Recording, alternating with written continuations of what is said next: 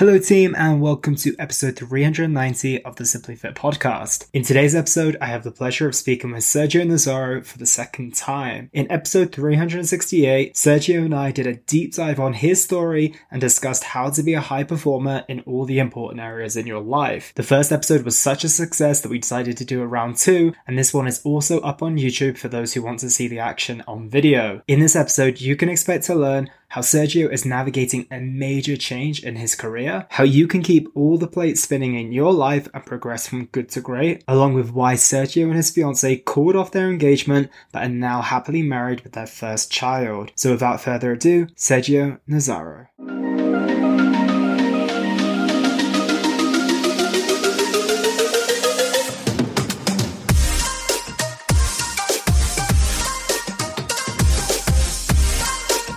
Sergio Nazzaro, welcome back to the show. What's up, man? It's good to see you again. Thanks for having me back. Yeah, it's great to have you too. You were just so good the first time round. We had to get you back on. And obviously, we also know that the video didn't record last time. But for those who absorbed the audio, they had a great time listening, as I wanted to get an opportunity to dive deeper on things, to bring people the audio and visual side of things this time around. So I'm excited to get into it. So what have you been up to since we last spoke? Dude, quite a bit. Right. So there's been this evolution of where I've been trying to go, and really kind of this decision that I've been in the midst of, and really going all in on my coaching business that become the standard, and managing my real estate company as well, my real estate business. And so there's been a lot of self-reflection, a lot of exploration, and a lot of hard conversations I've had to have with myself that I'm continuing to have with myself right now about where do I want to go and what is the opportunity in front of me that I'm willing to step into. Yeah, dude, I think that's really inspiring to see you go through those challenges as well. I know that when I've been reading your posts, you touched on having insecurity, having some doubts here and there as well, which, on the surface, when you look at you, we probably wouldn't have expected that. Maybe some years ago when you were going through, certain revelations and evolutions in your life, but right now it's not something I was expecting to hear. So what does that look like in terms of feeling the pressure of building a coaching business, realizing it was maybe way harder than you thought it was? What has that forced you to do in terms of having those tough conversations? What have they sounded like and what have they looked like? Yeah, I think one of the hardest conversations is really, as I reflect back on going from nothing, right? $24,000 a year, $12,000 in credit card debt, to simply becoming an entrepreneur. Like, I had nothing to lose. And that was easy, right? Like, at the time, it felt really hard. But as I look back, it's like, well, I had only one direction to go, and it was up.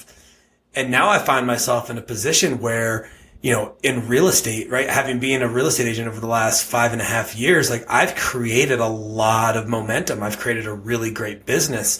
And while it's helped me get to the spot where I'm at right now, it's not my calling, and it's not what I've been placed on this earth to do. Like, I know I'm a coach. I'm a coach at heart. Not only do I coach, I am a coach. And so following that and knowing that I am trying to get this coaching company up and going, it's really about, can I let go of good to go after great? Because everything I have right now is really, really good. But I know that there is something that is even greater than what I have right now, from a fulfillment standpoint, from a monetary standpoint, all of it. And so it's been this, okay, well, let me step into what I know that I've been placed to do. And yet, as I'm doing that, I'm like, shit, this is a little harder than I expected.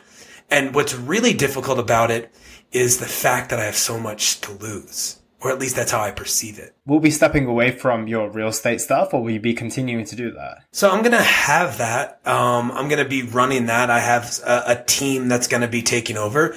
I'm just not going to be at the forefront of it anymore. So there's certain clients that I'll still work with. Yeah, my question there is, what do you have to lose if you're going to still be running the real estate agent side of things? Yeah, I got into a journal this morning about that.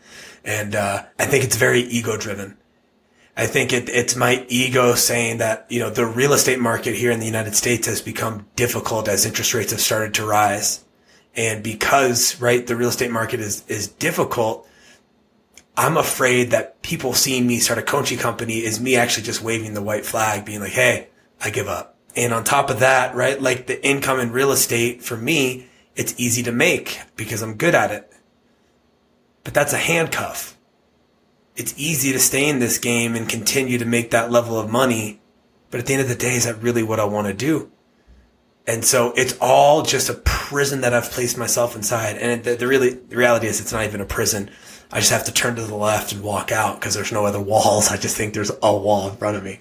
And so that's been the difficulty of it all right now, is like this mental battle that I'm playing with myself. Yeah, because when I look at it from a third person perspective, when it's always easier to look at someone else's situation, right? It's like, you know, you're going to still have the finances coming through. I'm sure you've put away some and you've put it into other areas as well. You have the success within that career. No one's going to look at a 5-year career and building a business as anything of you waving the right white flag. So I'm like, okay, well, but what is there to lose? You know, if you're just kind of turning that chapter onto the next step, what is going to be the thing that you're going to miss out on? But as you mentioned, there's a lot attached in terms of you being that guy that people go to, that people who've seen succeed in that area for 5 years or so. So now you have to make a transition to kind of, you're already a coach and you said that's an innate calling, but you don't have an established coaching business yet. So I can see it's kind of like going from something you're almost an elite at and you've done extremely well at to kind of going back to ground zero. Even if your capabilities are there, the kind of recognition you're getting within that industry isn't quite there and it doesn't match up. So there's probably that big gap between the two right now, right? And that's another huge part, right? Is I am the go-to person when it comes time to buy or sell your home. Like I know I'm at the top of my game. And I know that within my coaching calling, like I have a lot of raw talent, a lot of raw skill set, and I'm able to have some transformation in people's lives. But in order to get that message out to the larger group and attract the clients that I need to create the income and the lifestyle that I want, there's a price to pay. And that price is time and patience and consistency and work. But that is also the price to pay, is the price of me letting go of every single thing that I know to go after what I want. And what drives you to do that? I know that you mentioned that innate calling, but I know so many people who say, I was destined to be an artist, I was destined to be a musician, I was destined to be X, Y, or Z, but they stayed with the comfortable. They stayed with the thing that made them money, that got them prestige, that gave them their reputation. And I think that, as you mentioned, it's like you said before, it's not easy, but when you have nothing to lose and you're literally going from rock bottom to something, you know, there's utility to traveling that path. It makes sense to people, but to let go of something that's not just good, but very good, especially in a lot of people's eyes, to go to great, what is pushing you to go up to that level in terms of the calling that you have within you? I think there's a few things there. One is that I know in my heart of hearts that that's what I'm put on this earth to do. And I feel like it's a slap in the face to God. I believe in God. It's a slap in the face of the God and to the universe that somebody has given me a gift. I'm not going to step into it. That weighs heavy on my heart. There's two other things that are more external motivators. One is the fact that I want to live a life that the way I live is the way I lead. And so when people look at me, they're like, okay, this guy's willing to do it. And I hope that creates some internal reflection, being like, well, if he can do it, I can do it. But I think the biggest external motivator is I have a son, Luca, right? He's 13 months old. And at some point in his life, he's going to come up to me and he's going to be like, Dad, I want to do this thing. And I'm going to have a decision at that point. I'm going to have I'm either going to be the man that went after what he said he was going to go to. And I can then look at my son and be like, hey, listen, go after your dreams, right? It may work out. It may not, but you don't want to have any regrets. But if I've never done that myself and I look at him and I tell him to do that, my fear is that he's going to look back and be like, well, how come you didn't do it then?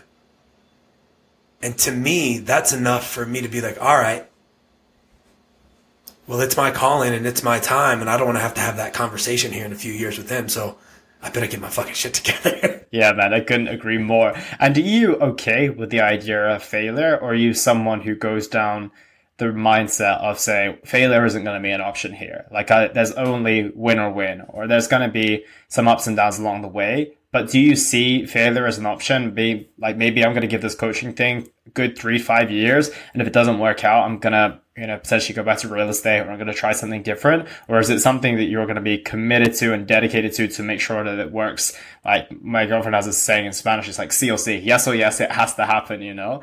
So is that kind of the mindset you're going at this with? Or are you okay with the idea of failure? I'm okay with like hard times along the way. I just don't believe I'll fail. Like there without a doubt, like I can feel it in my soul that this is not going to fail.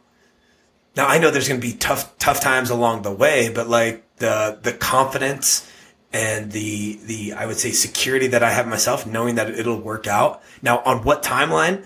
That's always going to be the disconnect for me, right? It's like the timeline that it's going to happen, but I know it's going to happen. And so I've always kind of been of the frame of mind. And this is where I'm also struggling, Elliot, is like this burn the boats concept. It's like, do I have to go all in on this in order for it to work for me? And I struggle with that. Like I struggle with like, is that the only way to do this, or are there other ways to do it? So when I think about the real estate thing, it's like, well, I don't have to burn it to the ground, right? I don't have to just burn the boats, but I have to maybe burn my connection as the front runner in this. And so when I think about this, like I'm not concerned about failure at this at all. Now I don't want to fail, right? I don't think anybody's like, oh, I love failure. It means I'm getting closer to my wins. It's like, you're full of shit. Like you don't actually like it. You can say you like it, but you don't like it, right? We all want to win. And so I believe that with my dedication and discipline and skill, raw skill sets that I have, and then just like this faith that I'm exactly where I'm supposed to be, like the cards are stacked in my favor. 100%, man. And speaking of, obviously you're coaching on becoming the standard. And I don't think that we put a definition on that phrase the last time we spoke. And when I think of becoming the standard as well, I'm not sure why, but there's a ton of men who gravitate towards that kind of language, that type of narrative. And I'm curious, I've got two questions here. The first is, what does becoming the standard really mean? And the second is, are you inviting women into that world as well? And why do you not feel that they're so attracted to the narrative compared to the way that men are drawn towards the becoming the standard mentality? So I think become the standard, right? Just to kind of like set that, and what that means is that, speak for myself, when somebody looks at my health and fitness, when somebody looks at how knowing I am of who I am and my connection with myself, when somebody looks at my marriage and my family, and when somebody looks at my business, I am the standard for what they want to create. I have become the standard. I've no longer said it. I have become it. And if I can become the standard in my life, then I want somebody to become the standard in their life, so that the people in their family, the people in their community, the people in their city can look at them and be like, that's the standard of what this should look like. I want to become that. And now this just becomes a movement where people are constantly elevating and becoming the standard for themselves. And in doing that, you change an entire city, you change an entire state, you can change an entire country. And so it's simply about becoming the best version of you, and that becomes the standard. Now, that is very attractive to men because we are called to be leaders. And masculinity is in this very interesting spot right now where it's taking on a new definition, like the traditional masculine values, which I don't think all are bad, or, and I don't even want to say they're under attack, but I think a lot of people are just being like, well, they're no longer applicable to where we are. And the reality is they are, right? But some of them do need to be redefined. And so I think men are called to this because we are called to be leaders in our own way. And I don't know that women aren't called to this. I think it's just a different packaging, right? So it's like, as women who are on the rise, which I fucking love, right? And I support, because I think a man who's on the rise and a woman's on the rise, they can support each other more than they could combat one another. And so women that are on the rise, like, you become the standard for other women. You show them what is possible, right? Whether you're a stay-at-home mom, or you're a single mother, or you're a full-time worker and you don't have kids and you're just Aunt Karina hanging out, like, be the standard for that.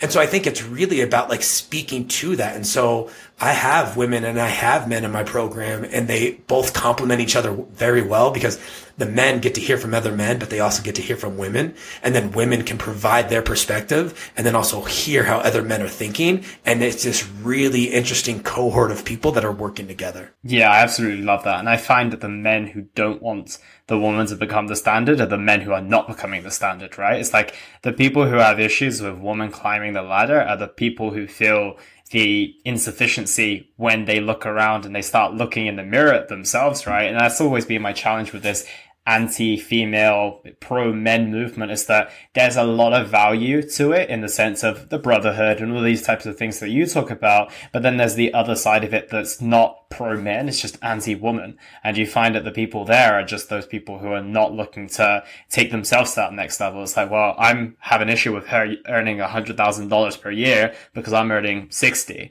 you know, and I don't see how to fill that gap. And then it becomes, you know, a hatred on woman versus actually, how do I get myself better? And I start to reflect on people. So I think that's a big challenge with the masculinity and the man space as well at this moment in time. But I love the idea that you had, in the sense of like, if you're going to be a woman, you're becoming the standard. It's like that communication of everyone up leveling. I can't see anything wrong with that. Yeah. And listen, I want to be very clear. I'm anti man who are against women. I'm anti women who are against men. I agree. Yeah. Right. So like the feminist movement who are like, well, we don't need men. It's like, go fuck yourself. You do. You actually do need us.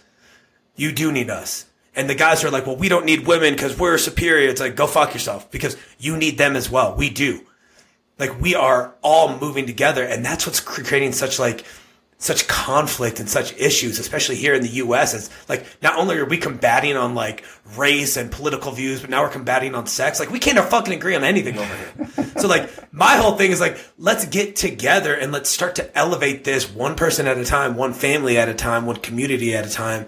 And it has to be done from both sexes. I couldn't agree more. And breaking it down from a bit of a blueprint standpoint when it comes to becoming the standard. I think the first thing would probably be defining what that looks like for you. What is the kind of key steps that you need to understand? Like, when it comes to like my work, when it's a fat loss journey, we kind of reverse engineer from the very end. You know, we get to the person where they're in shape, in the shape of their lives, and they're able to maintain it as well. Then we work backwards from there. What does that look like from a reverse engineering standpoint when it comes to becoming the standard in all areas? Yeah, it's really kind of three parts. First, we have to identify your current truth, the facts of where you are at today across all four domains: in your body, right, in your health and fitness, in your connection with yourself and your creator, right, in your relationships, and then in your business or in your career. Like, we have to ground ourselves in the facts of today.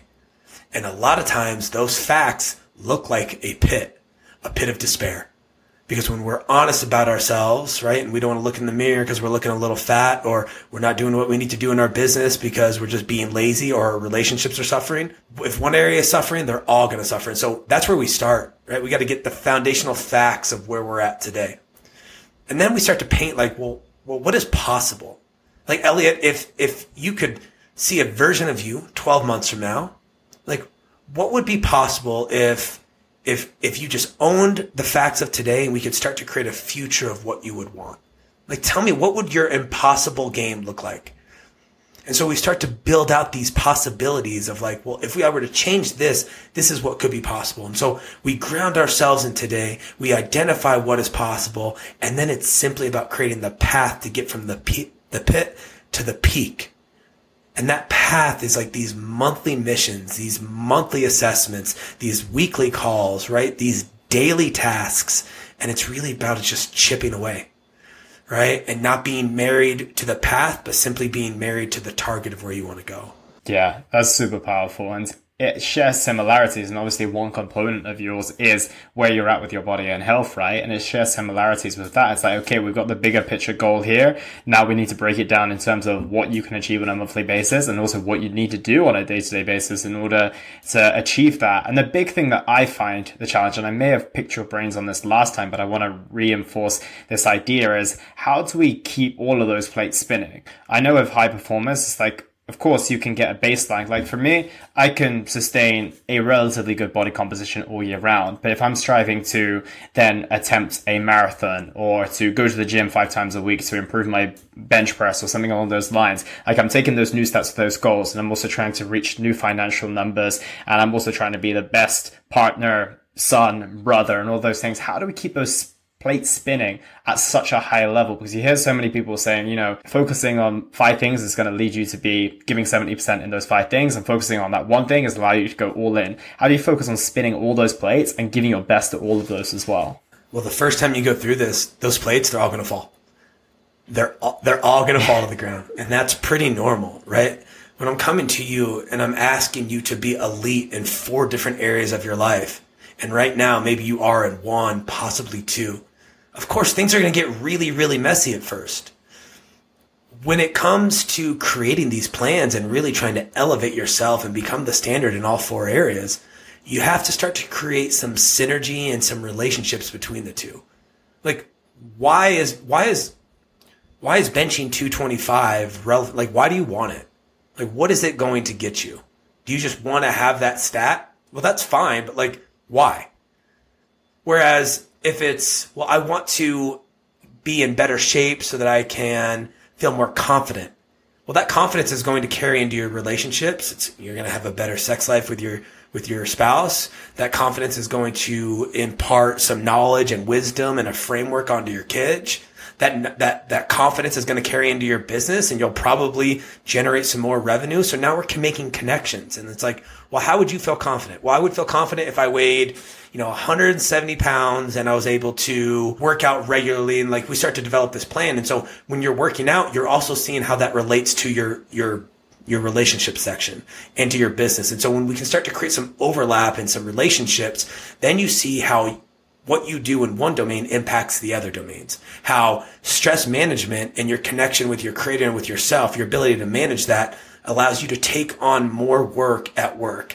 Stress management allows you to stay calm with your wife and with your kids. Stress management allows you to get rid of that midsection, lower your cortisol a little bit.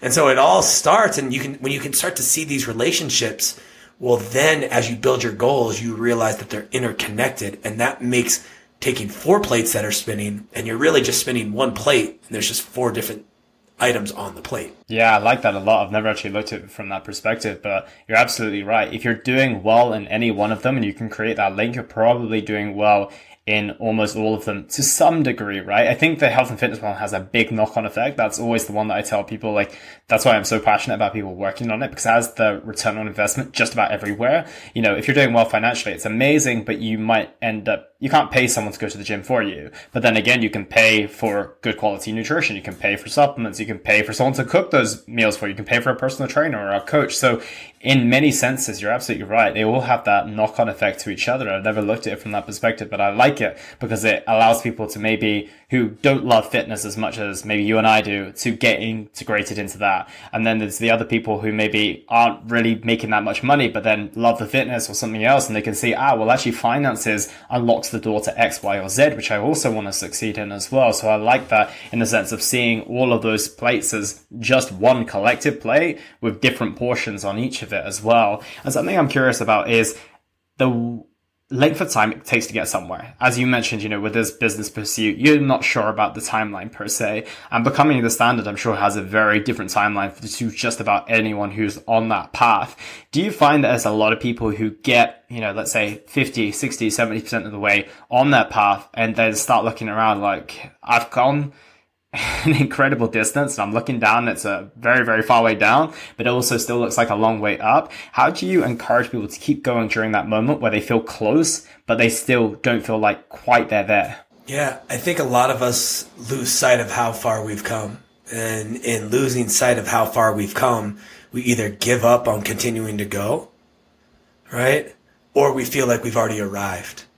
And so in my experience, the best way for us to really ground ourselves is through like a little bit of gratitude.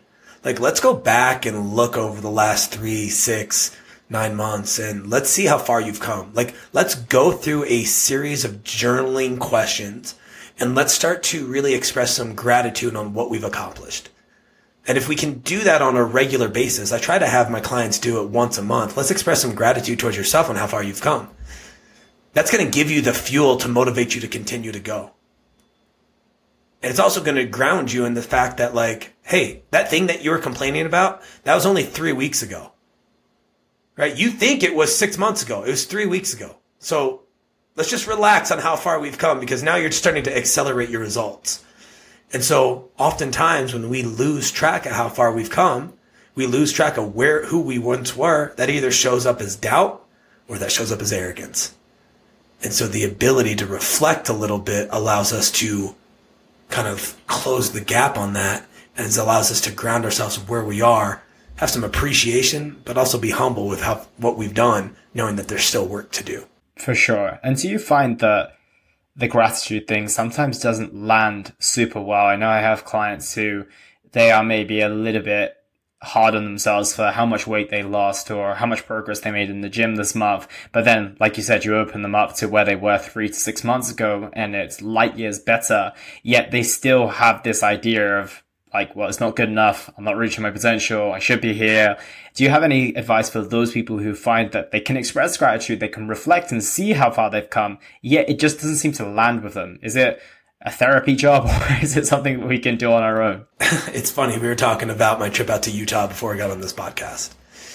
And one of the things that we as humans, we just have like this innate thing where we are always focused on the destination. Always. Almost all the time. We think that once we get there, we'll be happy. Once we do this, that'll be it. Once we get there, the work is over. And the destination makes up about 1% of the entire process. And so the reality is the journey, if we can start to appreciate the journey, appreciate the work we've done, appreciate how far we've come, no matter what happens, when we get to that destination, we're still going to move the goalpost on ourselves and say it's not enough. And so I encourage my clients, I just look at them and be like, listen, we've set these goals and I can almost guarantee you that we're going to get there. But if we get there and we haven't appreciated the work that's done along the way, we're going to get there and that moment is going to fall flat. Like there's not even going to be a response from you. You're going to look at it and you're going to completely dismiss everything you've done, everything you've accomplished. And so part of my responsibility as a coach is to make sure that the journey is something that is landing on them on a regular basis. That the journey is something that they're learning to appreciate. That where they are in this path is simply allowing them to continue to get to where they want to go. And so that's part of my role and my responsibility. And the reason I do that is because there's been plenty of times where I've climbed the ladder, got to the top, and I was like, wrong fucking ladder, right? And it's because it was actually the right ladder, but I never gave myself the grace and the appreciation and the gratitude along the way to like look and just be like, damn, we've come so far. So I think it's on us as coaches to make sure that we help them see that each step along the way until they start to see it themselves. Yeah, I couldn't agree more. And coming back to this concept of becoming the standard, is it realistically an impossible goal based on what you just said? You know, every time that we become the standard is just going to get higher. So is it becoming the standard, then setting yourself a new standard? Is it kind of a pursuit in a way that we know that we're never really going to reach it, but we kind of want to keep striving for more and more and more? Is that kind of the idea behind it, that there really isn't a finish line? It's just continuously reaching different checkpoints and traveling and traveling and traveling. It's really up to you. What do you want? Because what I've found is that in becoming the standard, there's always a spot in our lives that we're asleep to. Like the life I'm living right now, at one point I was asleep to all of this. I didn't even know this was possible. And then either through trauma or pain or something, I woke up to what was possible. And in waking up to what was possible, I was like, all right, well, now I need to start to figure out how to get the skill sets and the mindsets that I need and the resources in order for me to achieve what I see is now as possible. So I start to get those, and then I take those and I put those into actions, and I'm starting to get some results. And when I get those results, well, then I'm like, all right, well, let me see how fast I can accelerate these results. And so I start to eliminate the things that aren't working. I accelerate the results. And then I all of a sudden, I've ascended to the top of this. I've become the standard. Only to realize that as I'm at the top of this mountain, I'm looking and I can see all these other different peaks that are the potential of where I can go. I can either hang out here, or if there's something that I'm calling based on the new perspective that I have, and I go look and I'm like, I want to go that way. And so I go that way only to realize that now I'm at the base of the peak and I'm asleep to what could be possible. And so the cycle just starts over and over again. And when I say that to people, they sound like, well, that sounds exhausting. And I go, yeah, it's exhausting if you're climbing the wrong mountain.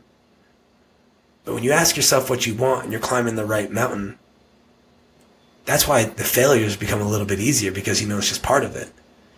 And when you get to the top and you see what else is possible, you realize that like you get to this kind of like this, again, this human, like this innate thing where we get to the peak and we're like, well, if I can do this, what else can I do? Yeah, and that's pretty damn attractive. And even though it's exhausting, I think we've all done something in our lives before where it was exhausting. Yet when you get to, let's say, the goal or the finish line, whatever that might be, you look back and you say, that was worth it. Whereas there's so many different things that we do in our lives and we look back and it was exhausting and we were like, that wasn't worth it. You know, like, for example, if you're putting yourself into a poor position with your finances or your health, etc., you know, the process of getting yourself out of that hole feels amazing. But looking back, was it even worth it to get yourself there? And that's an exhausting thing. So we have a limited amount of energy. So at least if we have to spend it on somewhere, let's spend it on something that actually feels worth it when we get to the end of it, right? Yeah. I mean, listen, my relationship with my wife, this is the perfect example. Like, I was like, what are we doing here? Like, this relationship sucks. Like, we were engaged. We called off our wedding. We had to go to couples therapy for 2 years. I was just like, what the hell? Like, what are we doing? This is terrible. I was like, I'm done. And then I realized that, like, I'm not done. If I was done, I never would have gone to couples therapy. If I was done, I never would have called off the wedding and then tried to replan it. Like, I never would have had that forethought.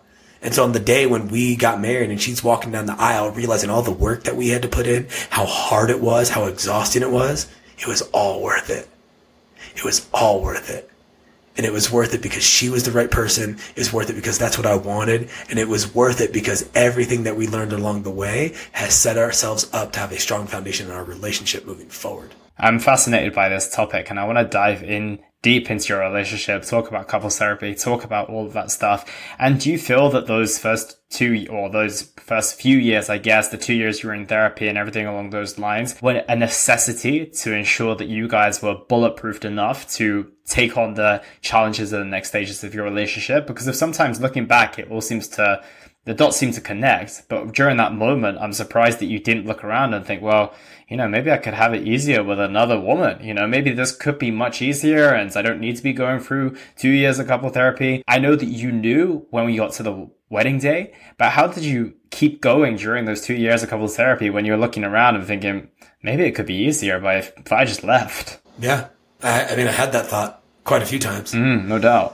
And then I came to the realization that all of my relationships that have failed in the past have one common denominator, and that's me.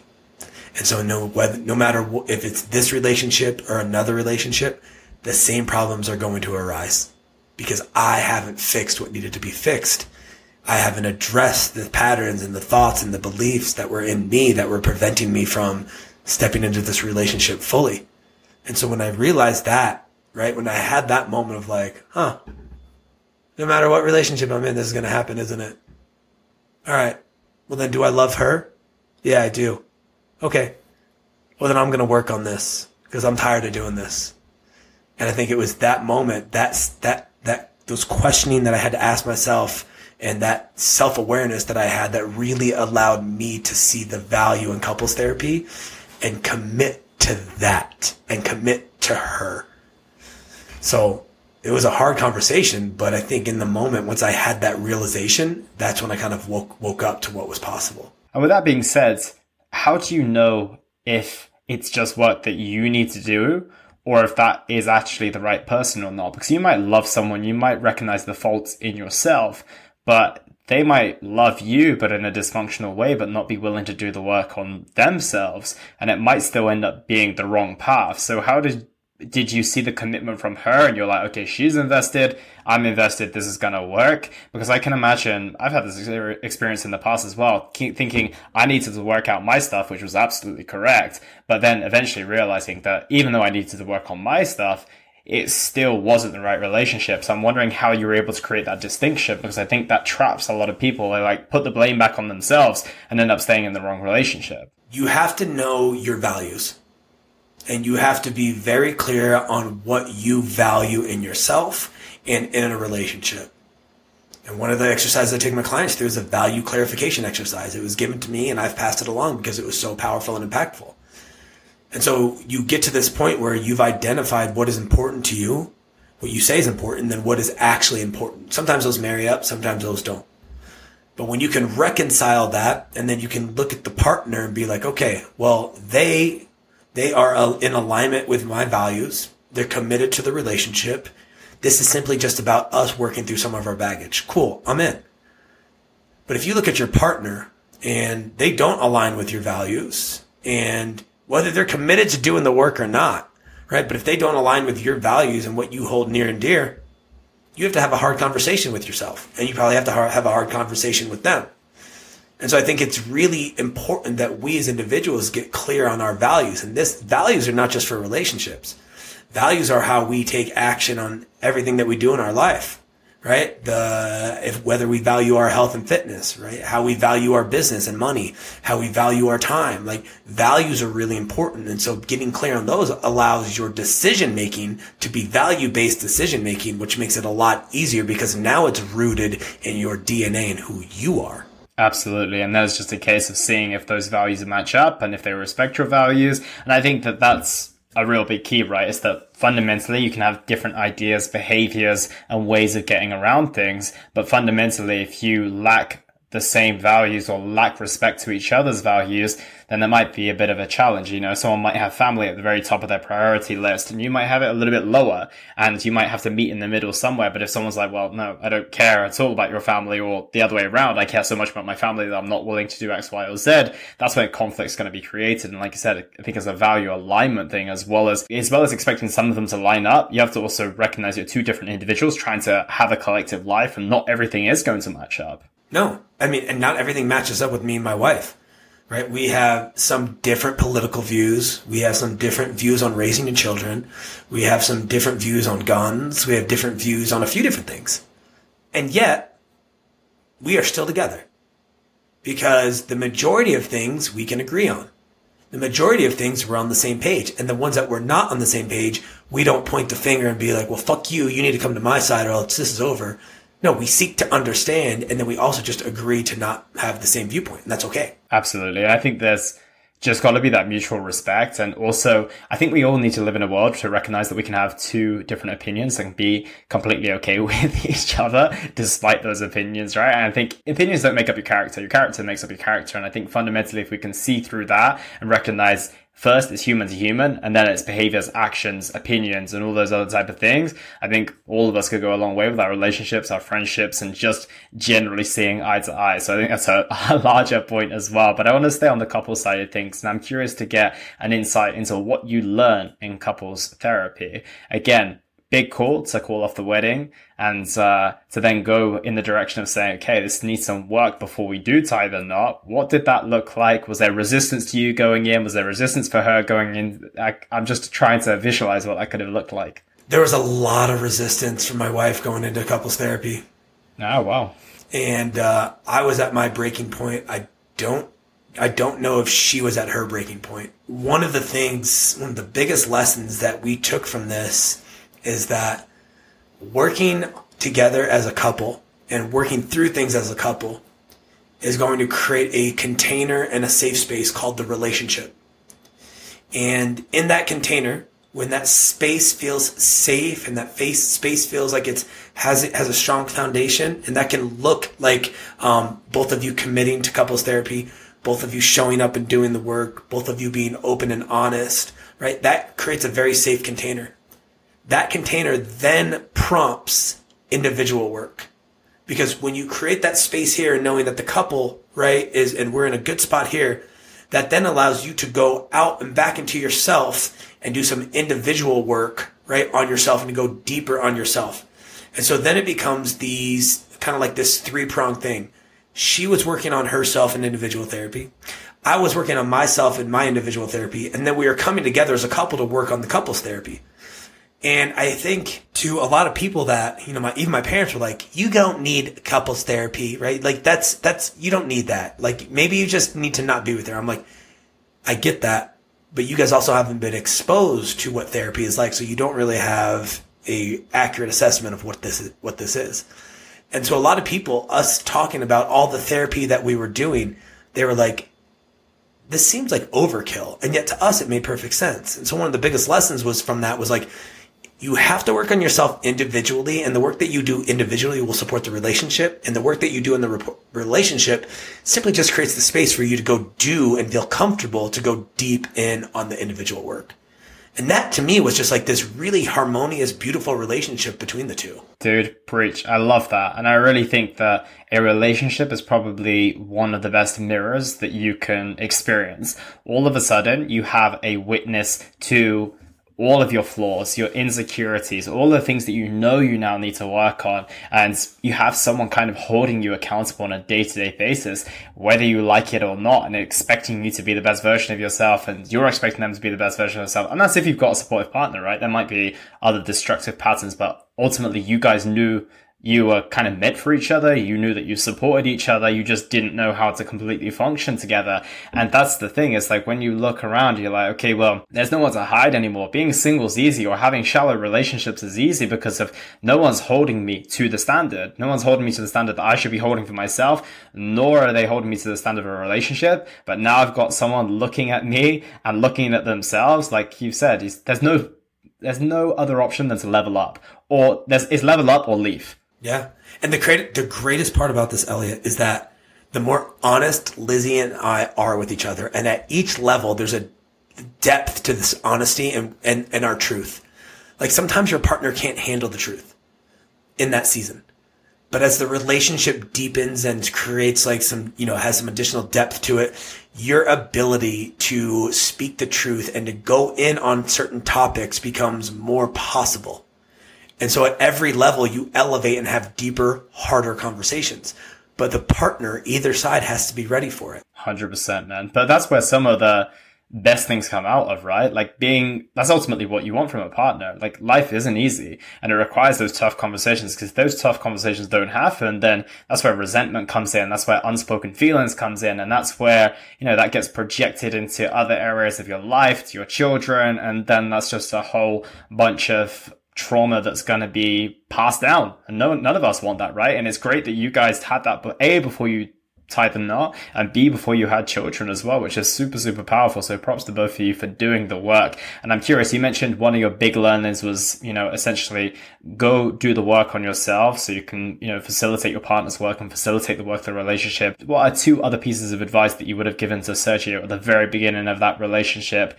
And had you known right now all the things that you know? Ooh, some pieces of advice. You don't know everything, Sergio. Even though you've been in therapy and you've been doing the work on yourself, there is now a whole other half to this conversation. And you need to be open to just the idea that you may not know everything, right? Because those first few therapy sessions, I was like, it's not me, it's her. I've been doing this for 4 years. This is her first time in therapy. So I'm good. This is on you. And I'm just going to highlight all these therapy cliche things that I can say, just impress the therapist. It's like, that's not the right way to go about it. I think the other thing is like, empathy, right? Like everybody is on a different time path to get to where they want to go. And just because I had an aha at therapy does not allow me to expect Lizzie to be on the same page as me. It may take her 1 or 2 more sessions. Conversely, she may get something and I'm like, yeah, that doesn't make any sense to me. And so she has to give me grace too. And so it's this balance of, be empathetic towards your spouse, give them grace, because at the end of the day, they're not trying to make your life harder. If they're in that with you, they're honestly committing to you and trying to make it easier. It just may not happen at the pace that you want it to. Yeah, I like that a lot. I really do. And another thing that I like that you talk about a lot is dating your wife. And I'm very curious to hear a little bit more about that. A lot of men, and maybe this is a narrative that hopefully you're shifting, and I think a lot of men need to do as well, is to shift the idea that your wife is a chore, a wife is something that you put up with, a wife is something that you don't really want to spend much time with. And yet, obviously, then the complaints about terrible relationship and, all these marriage troubles comes in, and you're like, well, I wonder where that comes from. But something you preach a lot about is dating your wife. So what has that done for your relationship, and how do you get yourself excited about that as well? Because I'm sure there's many men listening who have been in long-term relationships and they're like, I like to get a break from my wife, let alone go on a date with her. So how are we going to start to reshape that narrative, and where do you see the power of dating coming into that? Yeah, dude, I remember there was probably like, right after we had our kid, Luca, there's probably like 6 months where Lizzie and I didn't have sex. And then the first time we had sex after that, I was like, this is awkward. I was like, was that awkward for you? She's like, yeah, that was really awkward. And it's just part of it, right? And so that relates, though, to going out on dates, right? If you haven't done it in a while, it's going to feel a little bit awkward, right? But you have to ask yourself, like, if you're constantly thinking that my wife is a chore and I don't want to be around her, then, like, what are we doing in the relationship? We really have to start to ask ourselves this question. And so if you want to be with your wife and you want to have a sex life and a connection with your life, that instead of being like, oh, I want to get away from her, that like you're stoked to hang out with her. Like Lizzie is my homie. I love going and doing stuff with her. We have a blast together, but it is a mutual effort. And so I just started to plan dates, and the dates were something that I wanted to do. At first it was just, hey, I want to go do this thing. I would love for you to join me. And so she would come, and no matter what, I was having fun. And simply be me having fun, she was having fun. And so I started to realize, like, oh, at some point, like, all I wanted to do was impress Lizzie. Now, at the beginning of the relationship, I wanted to impress her because I liked her, but I also wanted to sleep with her, right? So, like, that was at the forefront of my mind in the beginning. And then it's funny how, like, as I'm in the relationship even further, I want to impress her, and I still want to sleep with her. And so it's just like, well, let's have fun with it, right? Like, why not go do fun things? And like, I get to plan the date, right? And we get to go out and do fun things, and we get to talk about it. And then she gets to plan a date and surprise me. And so it becomes this game. And so a lot of guys are not planning dates with their wives because, right, it's not reciprocated right up front. And I would just challenge them, like, plan multiple dates. Become the standard of what it is to go on dates with your wife until you become so good at it that she's like, well, hell, I want to return the favor. Man, I like that a lot. And also I like the idea of doing stuff that you enjoy, and that might not be taking her to the ball game on the first date. You know, it might be thinking a little bit more mutually, because of, I think that quite often the idea of a date is, okay, let's sit at a table opposite each other when we haven't actually spoken to each other properly for so long. And like you said, it's probably going to be awkward. You're probably going to have to break the ice, and maybe you both aren't going to enjoy it initially. However, if you go and do something like an activity that neither of you done before, or you do an activity that maybe one of you has done before, and you've got an idea that she or he might like it, I have a feeling that you're going to have, you know, you're going to have some laughs. There might be a little bit of discomfort, but it's probably going to be far more comfortable than sitting at opposite sides of the table from each other, trying to create even more small talk than you have to create at home already. Yeah. And one of our rules that we have is that we leave our phones in the car, right? Lizzie has to bring, I leave my phone in the car. Lizzie brings hers in case the babysitter calls. And then I also bought this card deck, and it's 100 questions that you get to ask your partner. And so if we're, you know, out at a bar and we're like, you know, just hanging out, like we'll pull out a card and it'll be like, tell me about your favorite memory as a kid. And so Lizzie will start to talk about that, and I'll be like, well, why was that? Like, you know, and we start to learn each other about like things in our past that maybe we'd never brought up that these cards are prompting. And then she'll come back and we'll start talking. And before you know it, it's been an hour and a half and we've gotten through one question that just kind of started to, you know, spiderweb out. And so that's a really easy way that when the small talk feels off and you don't know what to talk about, you know, bring some cards in. There's a reason I bring toys into the bedroom. I don't want to do all the work, right? So I bring cards on dates to kind of help with facilitate some of the conversation. And I make light of this because it's, listen, it's all just fun. It's with the person you love. Just have fun with it. Yeah, I love that. And I love the idea of like continuing to be curious as well, and continuing to be interested in getting to know that story.